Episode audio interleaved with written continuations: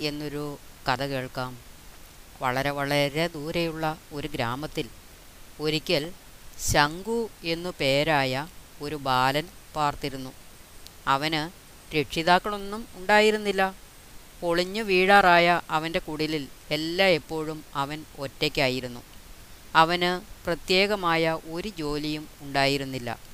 എന്നാൽ ഏൽപ്പിക്കുന്ന ഏതൊരു ജോലിയും അവൻ ചെയ്തിരുന്നു. ചിലപ്പോൾ അവൻ ചെരുപ്പ് കുത്തിയുടെയോ അതുമല്ലെങ്കിൽ മരം പണിക്കാരന്റെയോ ജോലിയും ചെയ്തിരുന്നു. ഭവന നിർമ്മാണക്കാരന്റെ ജോലി ചെയ്യുവാനും അവന് കഴിയുമായിരുന്നു. പ്രതിഫലം വളരെ കുറവായിപ്പോയി എന്ന് അവൻ ഒരിക്കലും പരാതി പറഞ്ഞിരുന്നില്ല. ആളുകൾ അവർക്ക് തോന്നും പോലെ അവന് പണം കൊടുക്കുകയും അതുകൊണ്ട് അവൻ തൃപ്തനുമായിരുന്നു. നല്ല ഭക്ഷണമോ വസ്ത്രമോ ശങ്കുവിന് ഉണ്ടായിരുന്നില്ല. സമ്പന്നരായ ആളുകൾക്ക് ഉണ്ടായിരുന്നതുപോലെയുള്ള ആഡംബര ഭക്ഷണമോ വസ്ത്രമോ ഉണ്ടാകണമെന്ന് അവൻ കൊതിച്ചിരുന്നു. പക്ഷേ ലഭിച്ചിരുന്ന തുച്ഛമായ വരുമാനം കൊണ്ട് ആഗ്രഹിക്കുന്നതുപോലെ ജീവിതം നയിക്കുവാൻ അവന് കഴിയുമായിരുന്നില്ല. വലിയ ആഡംബരങ്ങളൊക്കെ നിറഞ്ഞ ഒരു ജീവിതം തനിക്ക് ചൊരിഞ്ഞു തരയണമേ എന്ന് അവൻ ദൈവത്തോട് പ്രാർത്ഥിക്കുമായിരുന്നു. ഒരു ദിവസം അന്നേ ദിവസത്തേക്ക് വേണ്ടിയുള്ള ചിലവുകൾ വഹിക്കുന്നതിനു വേണ്ടി എന്തെങ്കിലും ജോലി കിട്ടുമെന്ന് പ്രതീക്ഷിച്ചുകൊണ്ട് ശംഖു ഒരു വൃക്ഷത്തിന്റെ ചുവട്ടിൽ ഇരിക്കുകയായിരുന്നു. സായാഹ്നം വരെയും അവന് യാതൊരു ജോലിയും ലഭിച്ചില്ല. ഏകദേശം അവിടം വിട്ടു പോകുവാൻ തുടങ്ങുമ്പോൾ ഒരാൾ അവന്റെ ദിശയിലേക്ക് നടന്നു വരുന്നത് അവൻ കണ്ടു. അയാൾ തന്റെ അടുത്തെത്തുന്നതുവരെ അവൻ അവിടെ കാത്തുനിന്നു. അയാൾ വളരെ വിചിത്രനായ ഒരു മനുഷ്യനായിരുന്നു.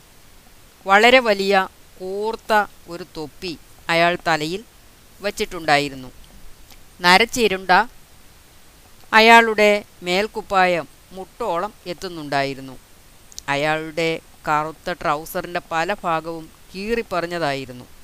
നീണ്ട ഒരു കമ്പ് അയാൾ കയ്യിൽ പിടിച്ചിട്ടുണ്ടായിരുന്നു.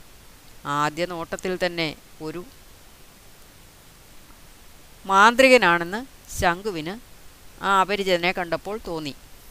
കീറിപ്പറഞ്ഞ സഞ്ചിയിൽ നിന്ന് ഒരു ജോഡി പാതുകങ്ങൾ അതായത് ചെരുപ്പുകൾ പുറത്തെടുത്തിട്ട് മാന്ത്രികൻ പറഞ്ഞു എനിക്ക് ഈ പാതുകങ്ങൾ തയ്ച്ച് മിനുക്കിത്തരണം. നാളെ വൈകുന്നേരത്തോടെ ഞാൻ മടങ്ങി വരും ഞാൻ വരുമ്പോൾ എല്ലാം പൂർത്തിയാക്കിയിരിക്കണം. ശങ്കു സമ്മതിക്കുകയും അവന് ഒരു ചെറിയ തുക മുൻകൂറായി ലഭിക്കുകയും ചെയ്തു. ജോലി വീട്ടിൽ വെച്ച് ചെയ്യുന്നതിനു വേണ്ടി അവൻ ആ പാതകങ്ങൾ എടുത്തുകൊണ്ടുപോയി. വീട്ടിലേക്കുള്ള വഴിമത്തിയെ നിർവചിക്കാനാകാത്ത ഏതോ ആവേഗത്താൽ ശങ്കു ആ പാതകങ്ങളെടുത്ത് ധരിച്ചു. ഏകദേശം ഈ സമയത്ത് അവന് വളരെയധികം വിശപ്പ് അനുഭവപ്പെടുകയും ഏതെങ്കിലും ഭക്ഷണശാലയിൽ നിന്നും കാശ് കൊടുക്കാതെ ഭക്ഷണം ലഭിച്ചെങ്കിൽ എന്ന് ആശിക്കുകയും ചെയ്തു.